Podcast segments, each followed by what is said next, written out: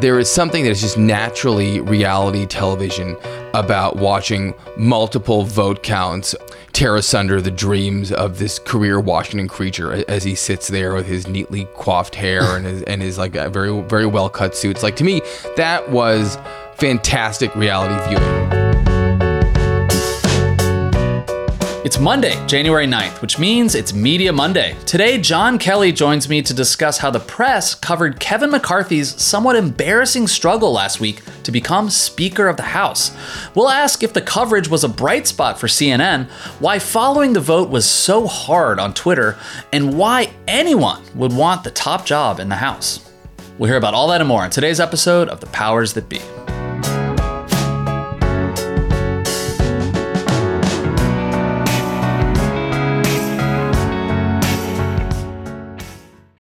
This episode is brought to you by Shopify.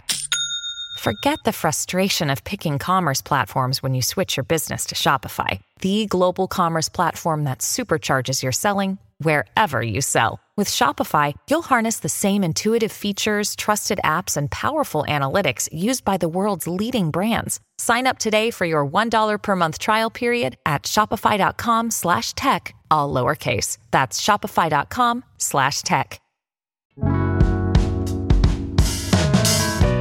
Happy Monday, everybody. I'm joined today by Jon Kelly. Jon, thank you for filling in for me on Media Monday when I was gone. Appreciate it. Peter, I missed you, and I got to tell you, hosting is a lot harder than it looks. I was just staring at this blank teleprompter, thinking to myself, what do I say next? How does he make it look so easy, so seamless, so natural? So I'm, I'm, I'm glad you're back. So I want to talk to you, Jon, about last week's drama in Washington with Kevin McCarthy and how the media covered it and what it was like to watch it. Uh, I think there's a lot of interesting threads to pull. Obviously, we kick Washington media around a lot on this podcast and, and um, maybe sometimes at Puck, but you know, I thought in some ways they did a really good job. In some ways they did a predictable job, and in other ways they did a bad job uh, in covering McCarthy's slog.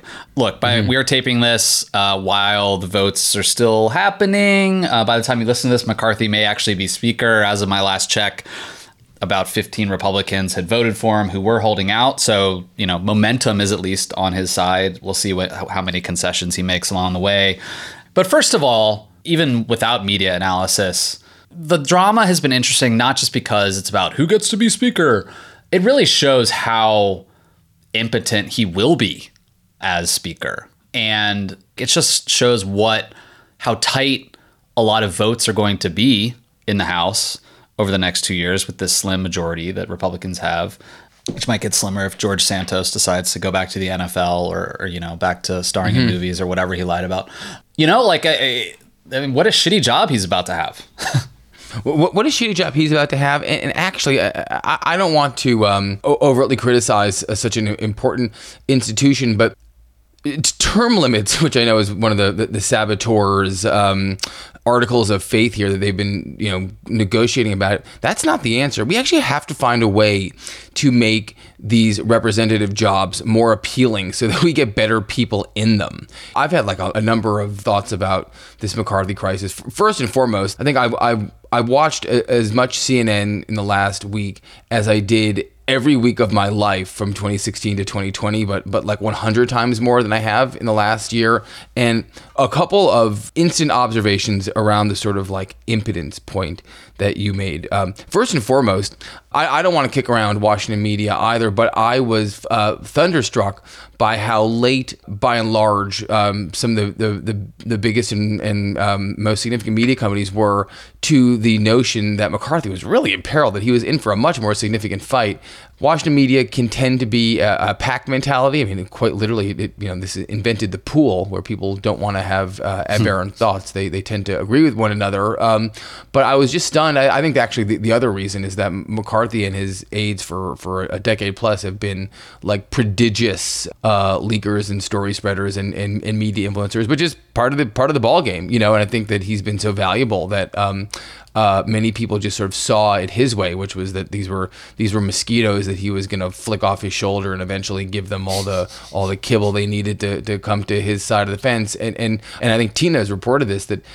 Washington media is. Uh, obviously deeply and in some ways essentially obsessed with Washington, but uh, has a in many cases shallow understanding of um, uh, what goes on in the rest of the country. This is a big Peter Hamby point, and so I think that a lot of the um, the momentum of the of the Boebert Gaetz, you know, uh, Taliban twenty, whatever they're called, was just misunderstood. Like I, I, think it was it was underappreciated just how many people in the House truly hate Kevin McCarthy's guts, and um, you know whether it was 20 or down to seven or whatever it is that just you know people who literally uh, wanted to watch the guy you know ice fishing naked in, in Siberia in, in mid January rather than um, than almost anything else. So th- there is that, but also I think we've, we've talked about this in the past too. About 10 years ago, I worked at the Times. I worked with Mark Leibovich a fair bit, and he made a funny offhand observation that has just stuck with me forever. Uh, you know, he said, "God, these used to be the jobs that people worked their whole life to assume, and and then at some point they just became these sort of um, stepping stones to get a show on Sirius or or, or go on an odd infinitum book tour or you know become a, a Fox contributor and and um, and basically baseball card signer for life." And sadly, that becomes increasingly true. You know, what's the motivation of Matt Gaetz and, and Lauren Boebert? I don't know. I don't know how long she's going to be in Congress for.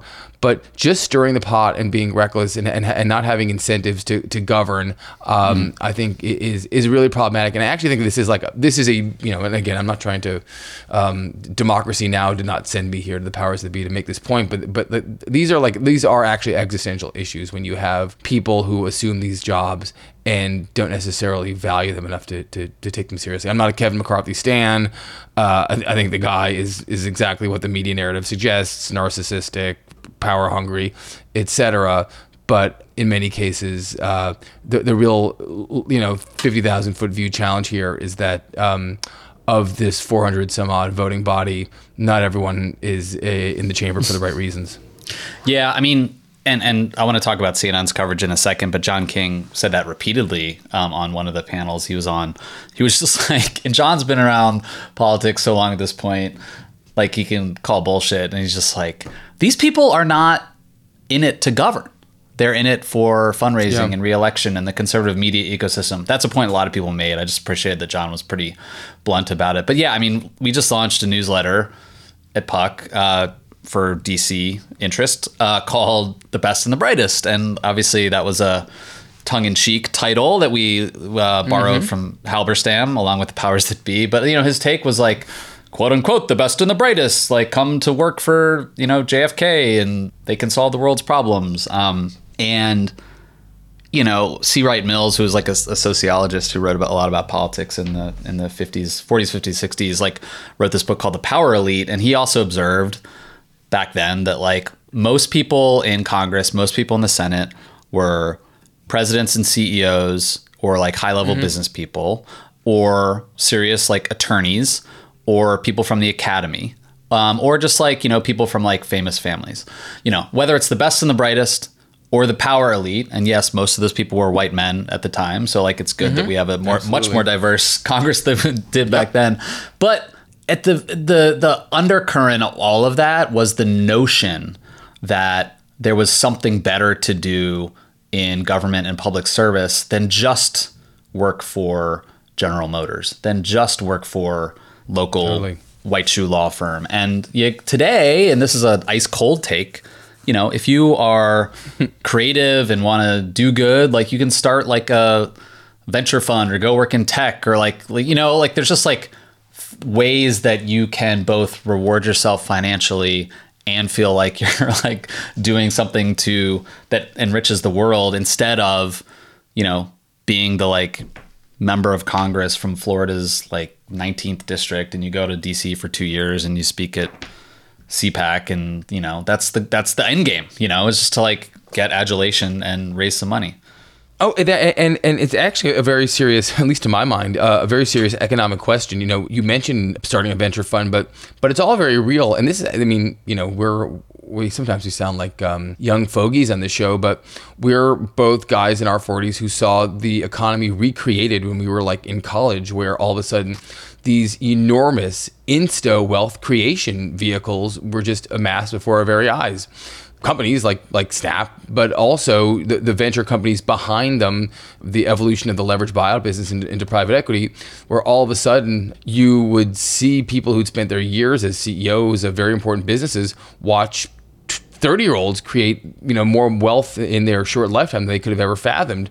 And washington was actually late on the joke and, it, and it, it's a quiet money town. It's not a, a, a, big money town. You know we, we, uh, we often laugh that you could you know an expensive uh, uh, townhouse in washington is like you know a, a two bedroom apartment in you know windsor terrace. But the uh, what, what is very real is that to be a certainly a rank and file backbencher member of, of Congress is almost make the same deal you you make to go work at the New York Times, where that's your day job, but you're also writing your book on the side and doing your MSNBC gig. Mm-hmm. And uh, mm-hmm. I think that you know, as as a taxpayer here, in all you know uh, sincerity, these are fixable challenges and, and, and, these jobs have to be made more desirable so that the people will want them and they do a better job in them and, and, and actually want to hold on to them. Um, one of the charms, and I'm probably misusing that word, of Kevin McCarthy is he actually wants this. I mean, if truly, I, I was saying to Tina and I were chatting this morning, I was saying this is like desperately trying to buy a house on the San Andreas fault line and being totally cool that your insurance company won't cover it. What's he trying to do here? He's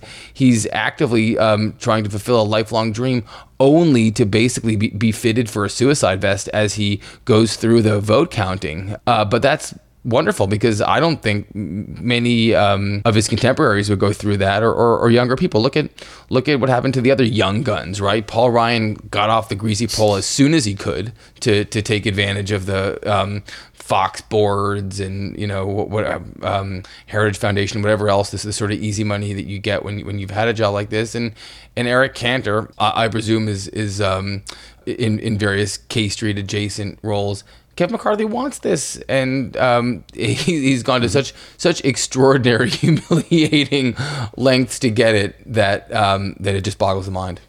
I was struck last week by the amount of kind of normies in my friend group who were like texting on our group text asking me, since I'm like like the political guy in the in the group chat.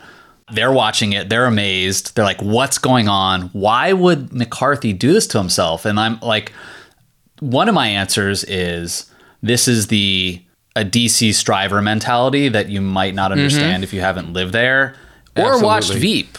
Kevin McCarthy is a combination of Dan and Jonah from Veep. Like you whatever gets you closest to the sun at any given moment, that's where you're moving, no matter how ridiculous, shameless, and embarrassing it makes you. Um, he has set a goal for himself that I want to be Speaker of the House, and he's willing to do whatever it takes to get there.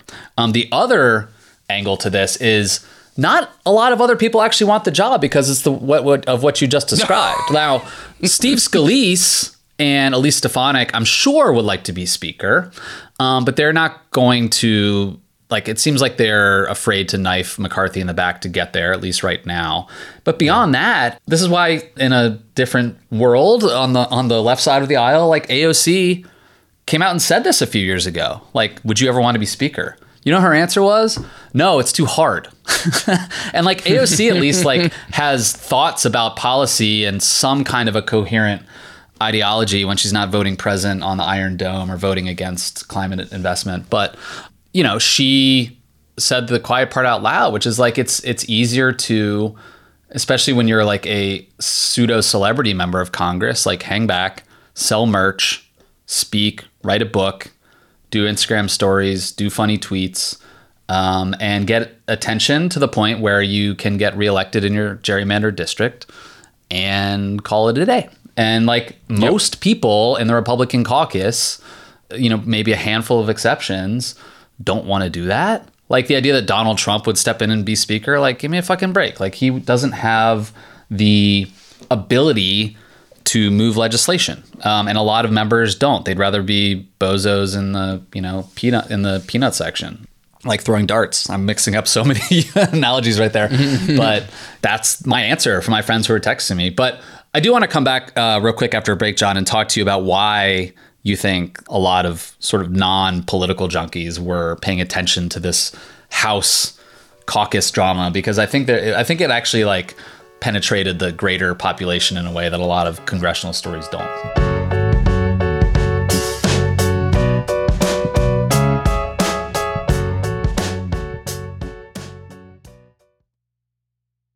Hey, Powers That Be listeners, I'm here to tell you that there's no reason to panic the next time you're searching for the perfect gift. Now you can use gift mode on Etsy.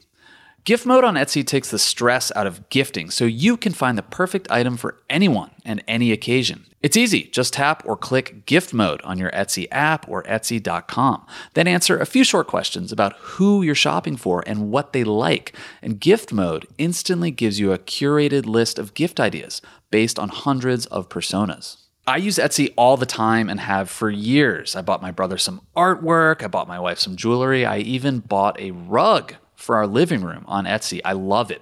But there's a lot of pressure around gifting. I usually have a hard time thinking of gift ideas for friends and family members around the holidays or birthdays in my life. And sometimes I get super stressed trying to find the perfect thing. But now with gift mode on Etsy, I can search hundreds of gifting personas and find so many incredible items. And I actually just found the perfect gift for a buddy who's just as into Cincinnati sports as I am a hot cup of Joe, Joe Burrow mug. That's right, I found that on Etsy. It's amazing. Now it's simple to find gifts made by independent sellers for all the people in your life. So whether you need a housewarming gift for the new homeowner or a birthday present for the pickleballer, Gift Mode has you covered. Need to find the perfect gift? Don't panic. Try Gift Mode on Etsy now. Welcome back, everyone. Jon, it did feel like I was hearing about this House election. Like it's not as big as a story in, in the in the American mind right now. I think than the murders in Idaho or the Buffalo Bills and the Cincinnati Bengals and, and Yep. the horrible injury we saw on field during the Monday Night Football game last week to Damar Hamlin. But you know, it did feel like it crossed over a little bit. Usually, process stories under the dome in the Capitol are obsessed over by Washington media and really nobody else. You know, and like a few things rise above that sometimes. Obviously, confirmation hearings for the Supreme Court, January 6 hearings in some cases, other sort of Trump investigations and impeachment. The Trump years sort of brought a lot of focus on the Capitol in a way that, you know, they didn't have before. January 6 was a big example, but like typically leadership elections, vote counting, whipping votes, that stuff doesn't really get outside of the Politico CNN bubble. This felt like I, I don't know what the numbers are in terms of viewership. It felt like a lot of people were kind of tuning in. And on top of that, I was spent most of my time watching CNN. I thought CNN did a pretty good job this time. I mean, like they were, yes, showing the votes over and over again. Um, part of this was the fact that C-SPAN cameras were able to sort of cut away into Congress and like capture scenes of AOC talking to Matt Gaetz. Like what? Like that's something you typically don't see because the speaker Yeah. uh, usually has control over the C-SPAN cameras and what they can and can't shoot. There's no speaker right now, so the C-SPAN director is just having a blast. And you know, I felt when they went back to the studio, um, you know, they had a capable group of analysts like Alyssa Farah Griffin, like obviously used to work for Donald Trump, but before that, she worked for Mark Meadows in the House Freedom Caucus. So she had really good insight there. You know, um, Kaitlan Collins, I think, really understands Republican politics very well. You have Jake Tapper and John King and Dana Bash who've like covered DC forever. And like, I don't know, I just felt like they had a good stable of analysts who knew what they were talking about. Unlike sometimes when cable networks cover campaign politics, I like roll my eyes and have to turn it off. I felt like they did a good job. And um, Oliver Darcy actually mentioned this in his newsletter for CNN, um, fittingly. Uh, about CNN that like something like over 40 Republicans have a- appeared on CNN over the last week, like talking about this. And that to me looked like a departure from the Zucker years where CNN was sort of became a liberal network. And this felt like a reversion to form in a good way for CNN, where it's like, okay, Fox, you have Hannity over here advocating for McCarthy and Tucker not, but it was all mostly like, you know, internal Republican warfare. And then MSNBC is kind of inept covering this stuff sometimes, not in terms of their reporters. They have really good reporters on the Hill, and their political reporters are some of the best, I think. But like their sort of punditry, other than my boy Tim Miller, you know, it's just sort of like, you know, typical resistance liberal, like, look at these crazy people. And it just felt like CNN was offering the most genuine insight into what was going on in real time. And that is my take. Uh, I, I agree with your take. I think that this absolutely became part of the zeitgeist for a couple, you know, pretty simple reasons. First and foremost, you're right that sort of procedural congressional stuff, uh, you know, gavel porn is definitely like the the, the province of, of CNN traditionally. but uh, there is something that is just naturally reality television about watching multiple vote counts tear asunder the dreams of this career Washington creature as he sits there with his neatly coiffed hair and his and his like very very well cut suits. Like to me, that was fantastic reality viewing. You know, sitting him sit there as people stood, made uh, absurd speeches. You know, to, to, watch the the no number, to to adjourn for the evening, the the rush of um, of reporters to meet him as he left the the chamber and and like you know locking himself in in the speaker's office, which he's already moved into. In a pre-Trump era, these all qualified for what, what was the closest to sort of tabloid dumb that politics normally mm-hmm. got. So I, I get why this got to the mainstream. It just how many how many times does this guy want to stand up in the public square and, and just get you know um, his ass handed to him? Like that was uh, appealing to a, a, an apolitical audience. And I watched a lot of CNN too, as I mentioned. Uh, the airwaves are filled with a lot of former Republican members and um, a lot of Republican strategists. And it was definitely a non. You, you mentioned the um, the Zucker departure in a Zucker era, this would have been um, loud and it would have been bombastic and it would have been Chiron filled. Actually, uh, uh, funny enough, I feel like there was a fair amount of that on, on Morning Joe, but not on CNN. It was it was really a, a much more civilized sort of breaking news conversation, and you know they they they did a good job, but. I would stress that I think that in in this context, a lot of the guests that Oliver is referring to are moderate Republicans who left Congress yeah, yeah. Um, when these crazies stormed the you know stormed the the gates a, a while back, um, and also like they should be on the air, you know, and and part of why um, indeed why CNN has gone through its own uh, much deliberated transformation is because of McCarthy himself, who is the perfect example of how you couldn't have a normal conversation with a moderate Republican in the Trump era because they were so narcissistic that they drank the Kool Aid themselves. I mean, you know, we, we um, it's mm. easy to sympathize with McCarthy because of what he's going through, but uh, one has to remember that this is a person who criticized Donald Trump after January 6th and then went down to Mar-a-Lago to, to lick the guy's boots right thereafter. You know, the, the man believes in nothing. But the other media element that is hard to ignore for me isn't, you know, the, the, the success of, of CNN covering this. It's how uh, feckless the right-wing media has become here. Um, Trump seems to have no juice. Um, this would have his role in, in, whipping votes for McCarthy would have been an enormous story. The role of the, the Fox News punditry class would have been an enormous story as, as the, the, the Mark Levin creatures of the world tried to um, you know sweep aside the, the saboteurs. And, and instead, I think we are in an environment where the media that covers in, in the most genuine way this part of the party is scattered at a level of sort of you know fringe podcasts and and and, and fringe organizations that is really just beyond the comprehension of the of the Fox News viewer. Um, it, it feels feels really really distant, and um, mm-hmm. that's been sort of uh, eye opening to me. I, t- I totally agree with that. Um, one other media point I want to make just watching this is typically for me at least, and I know everyone's feeds are different. Everyone has different social graph, you know, but I do follow a lot of political reporters Capitol Hill aides, political strategists, and typically, you know, you'd follow a vote count on at least for me on Twitter, and I, I know a lot of my reporter colleagues and people in politics would too. And Twitter was and has been like a, a great place to follow incremental developments around things like build back better like Manchin said this or like today Sinema walked out of this room and now she's demanding this and like you can mm-hmm. follow that there there hasn't been a chronological feed for a long time on Twitter, but up until very recently, you'd at least be able to get a sense of like uh, where things were going on Twitter, and just by looking at it, to the point where you didn't need to turn on cable news anymore like you used to. I have felt, and I'd be curious if any listeners feel this way too.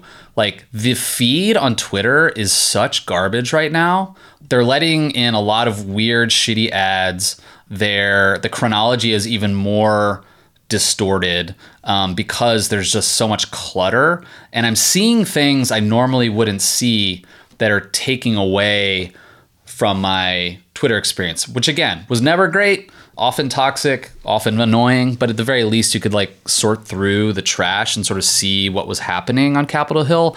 But I don't know if this is your experience. I'm being shown accounts, Jon, from people that I don't follow. And I'm being shown them because I've figured out I follow someone who follows them. And so, yes, if Don Jr., I follow Don Jr., and Don Jr. retweets something, I see it. If Don Jr. likes something, the Twitter feed will show me that Don Jr. has liked something. But what I'm seeing now is that if Don Jr. follows some spray tanned, you know, America First idiot in Palm Beach that I don't follow, I'm being shown the spray tanned idiots tweets too. And like, I'm also being shown like Good Morning America. Like, I'm being shown their tweets because a lot of my followers follow Good Morning America. And I've learned that Good Morning America just basically just like on Twitter shows like funny videos they've stolen from TikTok. like all of that stuff is getting in the way of me knowing if it's the seventh vote for McCarthy or the 13th vote for McCarthy or if uh, some member from Indiana has decided to flip. I just, I, I'm just, all of this is to say Twitter has felt more useless uh, in recent weeks under Elon Musk for following things like this than it did before. And that's actually one reason why I did turn on cable news was because the Twitter experience for following this just felt so corroded.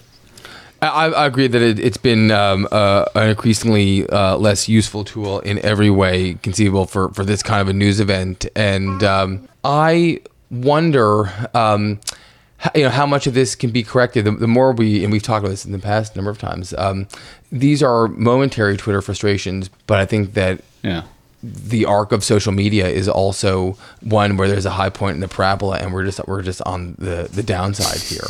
And I, I don't you know I don't think that I don't know if c- cable news isn't giving me the answer to cable news but yeah. there's no question that uh, maybe this thing is just over.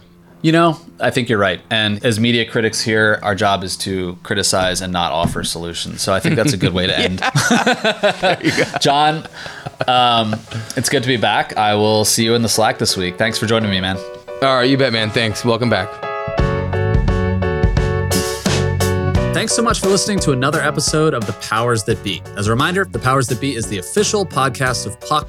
We'd like to thank Ben Landy, Liz Goff, and Alex Bigler for their editorial and production guidance.